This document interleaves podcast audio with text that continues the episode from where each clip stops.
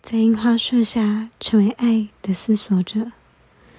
有人问我，我一看见他就爱上了，从来没有这样爱过一个人，他为什么不接受我的爱？为什么不能爱我？樱花开起来的时候，有着震动天地的美好，使我们一见就爱，痴心成为追随者。